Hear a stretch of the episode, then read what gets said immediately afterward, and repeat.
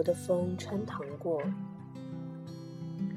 在高考结束的散伙饭上，我的同桌林依人安静地看着大家开玩笑、喝酒、爆粗口、抱头痛哭。他坐在角落里，没有喝一杯酒，也没有拥抱任何一个人，似乎没有高兴，也没有不高兴。隔壁桌是许妍妍他们班，她是我高中时期喜欢的女生。许妍妍被起哄和男朋友喝交杯酒，笑声和闹声交织成一片，我的脑子也一片空白，只能一杯酒一杯酒的灌。我说：“来拍张照片吧。”于是我举起相机，框下了所有的笑脸。大家要散的时候，我说：“等等，再来一张。”我把镜头对准了林依人一个人，她在镜头里对着我温柔的笑。大家都喝得醉醺醺的，似乎只有林依人还清醒着。他一辆一辆的在路边打车，扶着同学上出租车，跟司机仔细交代。我蹲在树下，看见几个林依人的影子，胖胖的立在路边，伸出一只手打车，就突然有热泪往外涌。我也不知道我哭什么。最后林依人扶我上车，准确的跟司机说了我家小区名字。到了楼下，我坐在椅子上，林依人在我旁边，不知道该来扶我还是站着。我说：“林依人，我能问你个问题吗？”他说：“嗯。”我说：“高中三年，为什么从来没有看见你在课间去上过厕所啊？”他有点害羞，笑了笑，说：“因为我太胖了，别人出去一趟都不需要挪椅子，我出去的话，不光要挪椅子，还要起来给我让出位置，我才能出得去，所以我不去。”我想，都跟我同桌三年了，这么客气干嘛？林依人和他的名字一点都不配。他是个胖子，我认识他的时候，他就已经是个胖子了。那年我十五岁，上高一，凭着男生特有的小聪明和初中不错的底子，考上了市里最好的高中。和刚刚认识的一群满身臭汗或阳光或猥琐的男生在学校招摇过市、嘻哈打闹。按照成绩选位置，于是坐在了教室的最后一排。上课的时候，和几个跟我差不多兴趣的男生打赌英语老师的胸是 C 还是 D。通往幸福路上的唯一障碍就是班主任，他经常会冷不丁出现在后门，从后门的猫眼偷看我们。我被怂恿用彩色胶布贴住了猫眼，班主任生气盘查起来，几个没良心的朋友第一个就出卖了我。班主任大发雷霆，重新调换位置，把我安排在走廊窗口那一组。三人同桌，我坐在靠近走廊的位置，一个学霸型的女孩坐在里面，中间是林依人，当时班里最胖的女孩。她的脸不大，但是身上可结结实实的都是肉。她是一个土得像刚刚从解放前走出来的女生，打扮像一个中年妇女，头发永远扎成马尾或盘在头上，一个夏天就几件 T 恤换来换去的穿，夏天也从来没有穿过短裤。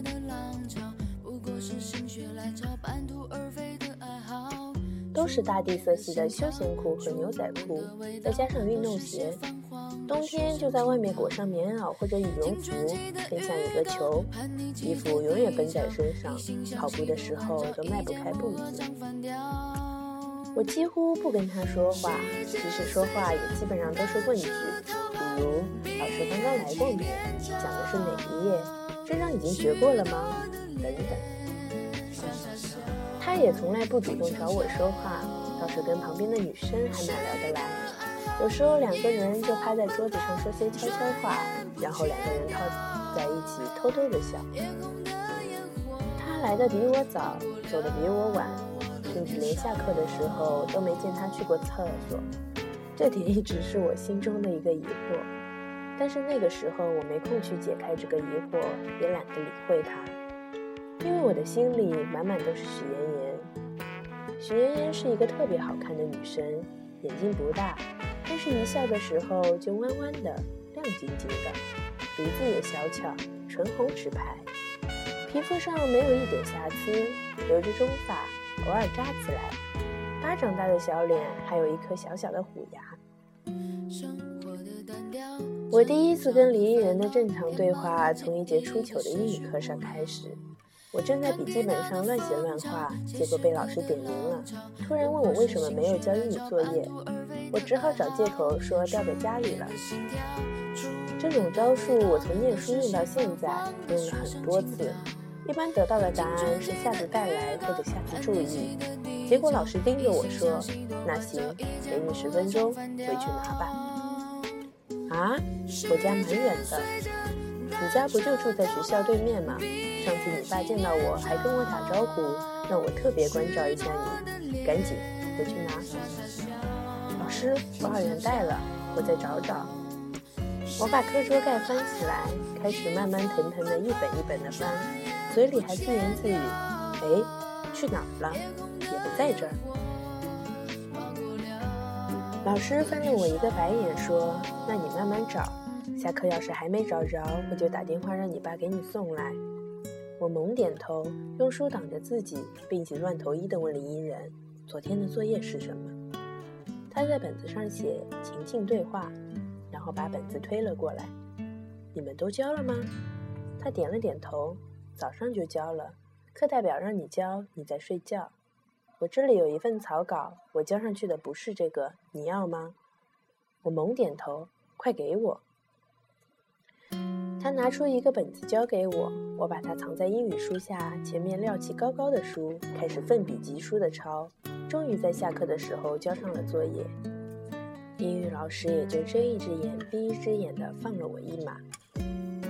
交上了作业，就像一个刚刚炸碉堡归来的英雄一样，瘫倒在桌桌子上。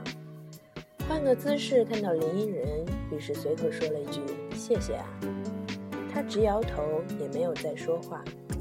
哈，你连写个英语作业都打草稿啊？这么认真？也不是认真，反正也没事。既然你这么闲，要是以后打的草稿就给我吧。哦。从此以后，我每天来的第一件事就是拿过他的作业抄在自己的作业本上。到后来，我懒到跟他说：“要不你帮我做一下吧。”林依人面露难色，想推辞，但是不知为何还是答应了下来。他自己的作业笔迹工整，没有一个错别字或者涂改的痕迹，给我写的作业上却字迹潦草，飞龙无凤，居然没让老师看出破绽。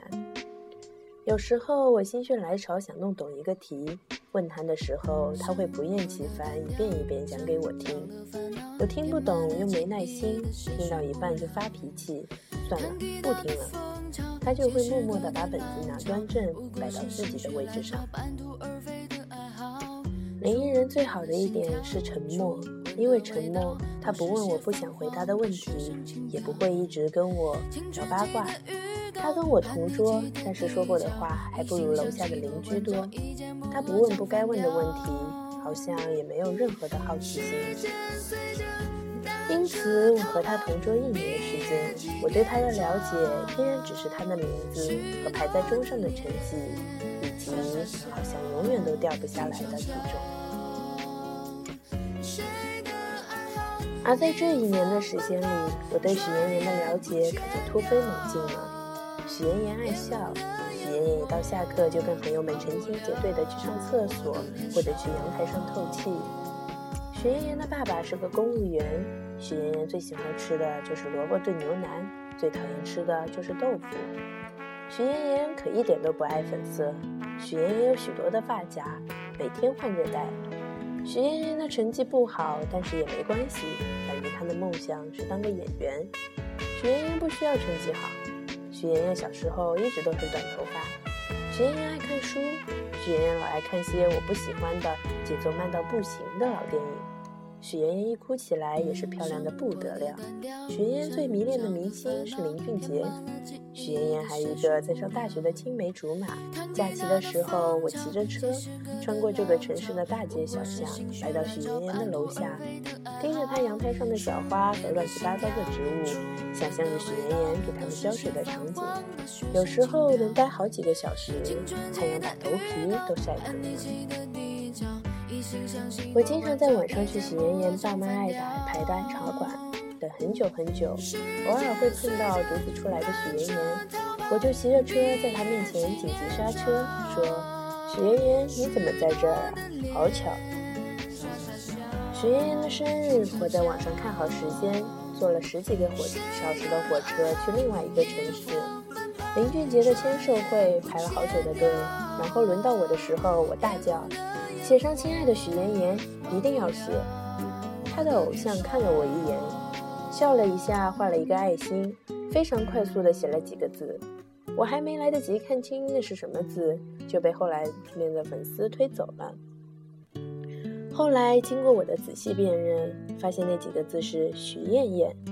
我呸！我的徐艳艳才不会有这么俗气的名字呢。我在课上看的时候，林依人盯着他，于是我随手扔给了他，说喜欢就送给你了。我忍着瞌睡，仔细看完了许妍妍说喜欢看的那些电影，我一部也不喜欢。可是看完之后，我觉得我自己又渊博了。那样，许妍妍跟我聊电影的时候，我就不会没有话讲。我把许妍妍的每张照片都存起来，翻了许多在她空间留言人的相册，找到关于许妍妍从前的点点滴滴，宝藏一样的锁在电脑里。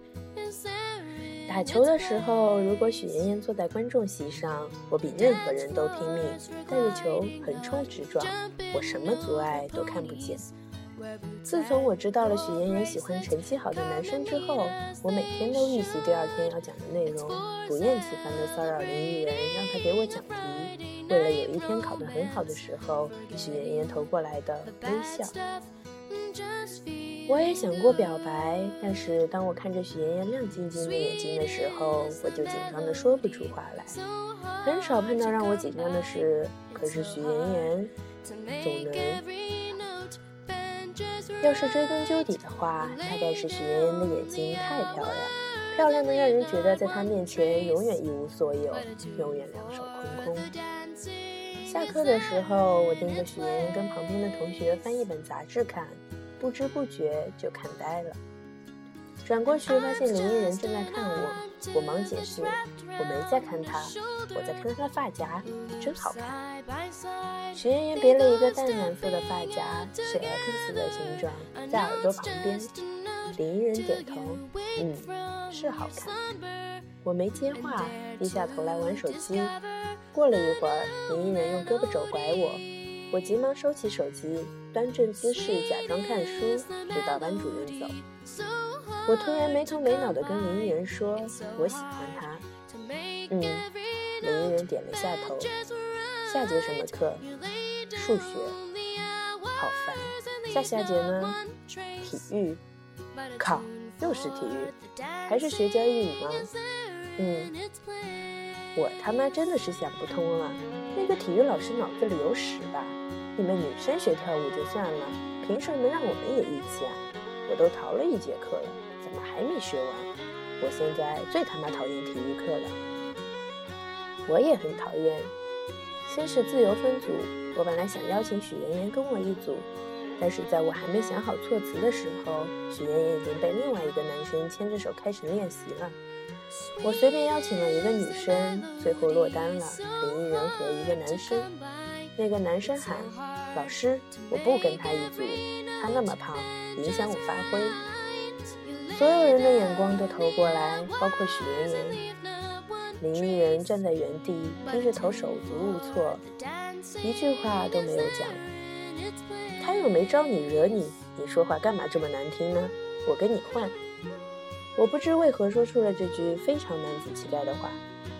林依人看着我，眼睛里的泪水越许越多。他急忙看向别处，把手交到我手里。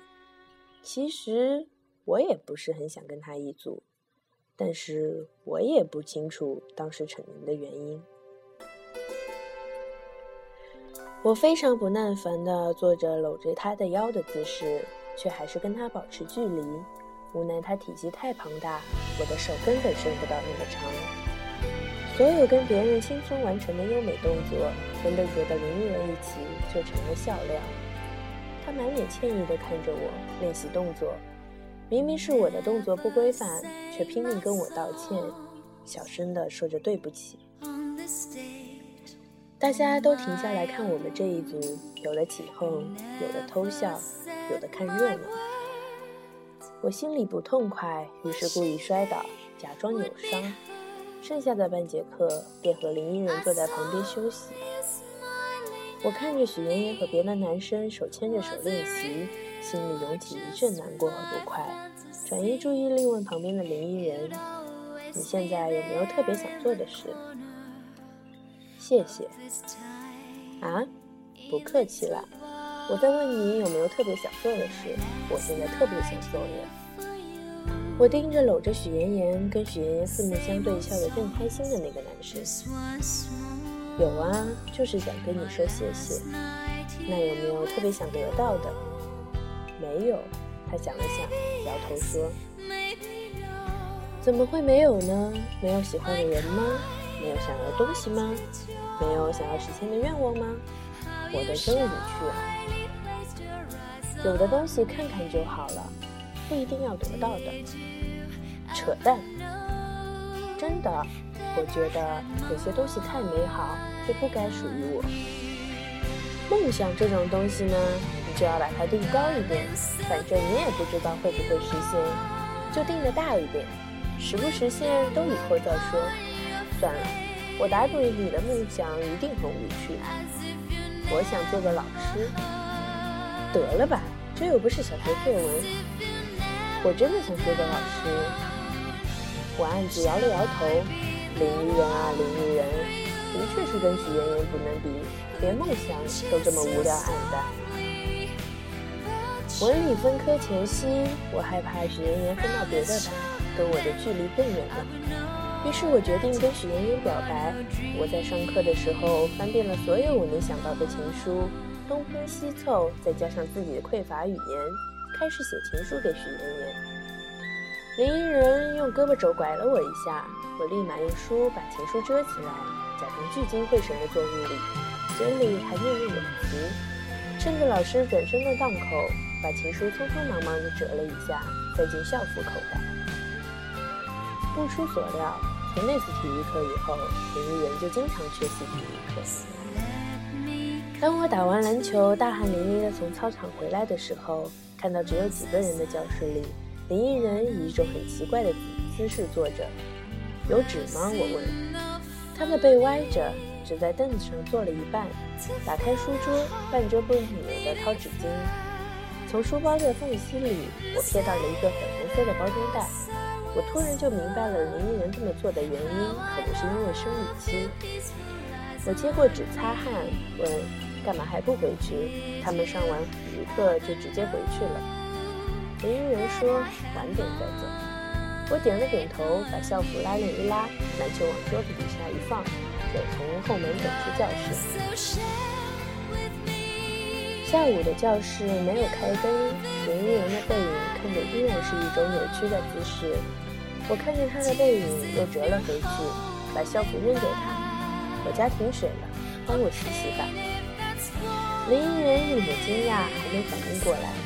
我牵着衣角闻了闻，不要因为衣服上的男人味爱上我啊！我要求可是很高的，快点去吃饭吧。我转身离去，顿时在心里遗憾：刚刚是没有摄像机在拍，要是有摄像机的话，我分分钟电视剧男主角啊！英俊潇洒、帅气还体贴。过了几天，林依人递了一个纸袋给我，我打开一看，是我的校服，被折得工工整整。林依人满脸歉意地拿出一个皱巴巴的纸团，说：“这个我洗完才发现，对不起啊。”我通过背面被水浸湿的印记，隐隐约约看出几个字。顿时明白了，这是当时被我写废的情书。我说，既然觉得抱歉，那就重新给我写一份呗。可是我没看过，我不知道内容。情书会写不？林依人摇了摇头。我说：“没关系，你就当是给你喜欢的人写，不要出现性别就好了。后面的我再看着办。”我正在研究试卷上的红叉的时候，林艺人推过来一个信封，淡绿色的花纹。我大喜，拆开一看，这感天动地的文采，加上我这个帅帅的惨无绝人寰的长相，许妍妍还不非我莫属。我在心里仰天长啸。我躲在被子里，借着手机的光，看着那封情书，一个字一个字的编辑，然后发送给了许妍妍。接下来就是漫长的等待。我想到了很多种回复。如果拒绝的话，我应该怎么说？如果答应的话，我接下来要带许妍妍去哪里约会？我把屏幕按亮了一次又一次，但是却没有收到任何回复。第二天，我没有去上学，假装病赖在床上，说自己快要死了，谁都懒得理。实际上，我也觉得我自己真的快要死了。手机滴滴的响，我连忙从枕头底下掏出手机，却立马失望了，是林依人发来的。他问：“老师现在要分收分科的志愿，你交了没？”我回他：“你帮我写一张，我选理。”我决心去找许妍妍。我等在许妍妍家的楼下，调整自己的呼吸，一遍一遍地想象用哪种语气跟许妍妍说话比较好。嘿，许妍妍，又见面了。许妍妍，不知道能否赏脸给点时间聊一下？你收到我的短信了吗？我坐在自行车座上，忐忑不安地望着远处。许妍妍出现了，但是旁边还有一个男生，我不认识。两个人抱着书并肩走着。许妍妍走进楼道，又转过身，快速地在男生脸上亲了一下，才跑进去。我愣在原地，觉得世界都静止了。反应过来的第一件事就是骑着车逃离这个地方。我一手把着龙头，一手抹着根本就擦不干的泪水。那一天，我觉得生命里所有的难过和挫折都来到我这里。由于快分科考试了，班上的气氛很紧张，我却浑浑噩噩地发了一上午的呆，满脑子都是许妍妍在那个男生脸下留下的吻。林依人把习题本推过来说：“上次你问的那个题，我找到了一种更简单的方法。”我把书往桌子上一摔，转过头趴在桌子上：“我不想听，你别烦我。”林依人没有再说话，但是我依然能在我的后背上感觉到他的目光。我更加不耐烦，转过身冲他大声说：“你以后别烦我行不行？谁稀罕你给我讲题呀？你以为所有人都像你一样要考第一呀？你做你的好学生，你管我干嘛？我成绩好不好跟你关系大吗？”林依人看着我，眼神里写满了失望。他说：“你别这样。那你想我怎么样啊？你以为你帮了我几次，就能对我指手画脚了吗？”你以为你是我同桌就够了解我吗？别高看自己好不好？你以为你是谁啊？轮得到你对我发号施令？林依人把习题本收了回去，抿了抿嘴，转过来看我，语气平静：“我只是想告诉你，如果你一无所长，脑子里什么东西都没有，你以后还会碰到无数个许妍妍，但是你一个都抓不住。”我愣在原地，像是闷生生的吃了一个拳头，一句反驳的话都说不出来。我没想到一向沉默的林依人会顶撞我，也没想到他会如此否定我。虽然他说的是我并不想承认的事实，但是细想，对我抱有希望并且耐烦的，也就林依人一个人。世界上有这么多人，这么对我的，偏偏不是许妍妍。她像一把刀子，我用它来搅拌我的心，虽然痛，但是却乐此不疲。年少的战争总是短暂而可笑，因为这次争吵，我和林依人一个多月没有说话，一直持续到了新学期的开始。许妍妍选了文，去了别的班，我和林依人选了理科，还是同桌。他依然温柔沉默，不厌其烦地给我讲同一道题。难得碰到晨停电的晚上，全班点起蜡烛自习。我趴在桌子上，林依人专心地给我讲现在完成时和过去完成时的区别。她依然是那个很土很土的女生。一年过去了，好像稍微瘦了一点，又好像没瘦，看不大出来。但是我头一次在烛光下看见他，他的整张脸都映在橘黄色的烛光里，格外温柔。我第一次觉得，原来林依人也是很好看的。分科后的一学期，许妍妍又换了男朋友，对象不是她的青梅竹马，而是另外一个班的学习委员。我听说这个消息的时候，又沉默了好几天。走在斑驳的树荫下，想起关于许妍妍的点点滴滴，把眼泪抹干净，不知不觉走在许妍妍的班级外面，看到她听着歌，利用课间的十分钟跟那个男生在阳台上说着话。到这儿，我才觉得我为期两年的暗恋终于结束。因为就算再次选择，他也没有选择我。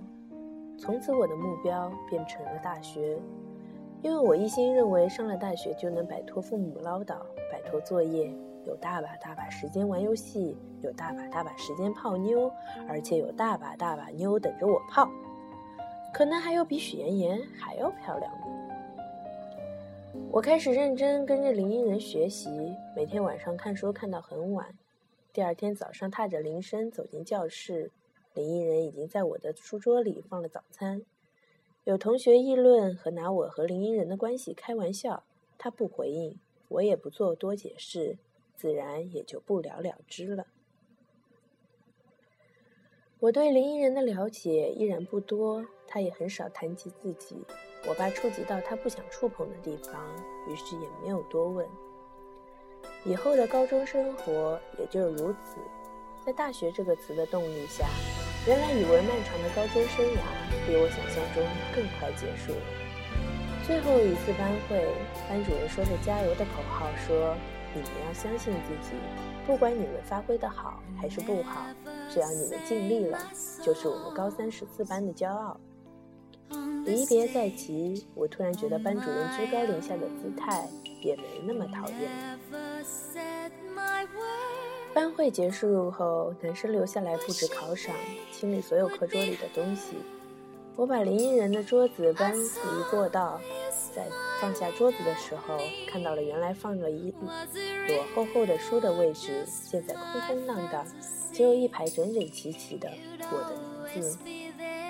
跟我同桌三年的林依人，知道我爱吃什么的林依人，把早餐买到教室来给我吃的林依人，从来不问我为什么的林依人，答应我一切无理取闹要求的林依人，占据了我大半的青春的林依人，偷偷在我桌子上刻了我名字的林依人，喜欢了我三年，却从来没有跟我提过半个字的林依人。高考结束的散伙饭后，我还问了一林依人一个问题：喜欢一个人的话，应该告诉他吗？如果他也喜欢你，就告诉；如果他不会喜欢你，这一辈子都不要讲。那如果是你很喜欢很喜欢的呢？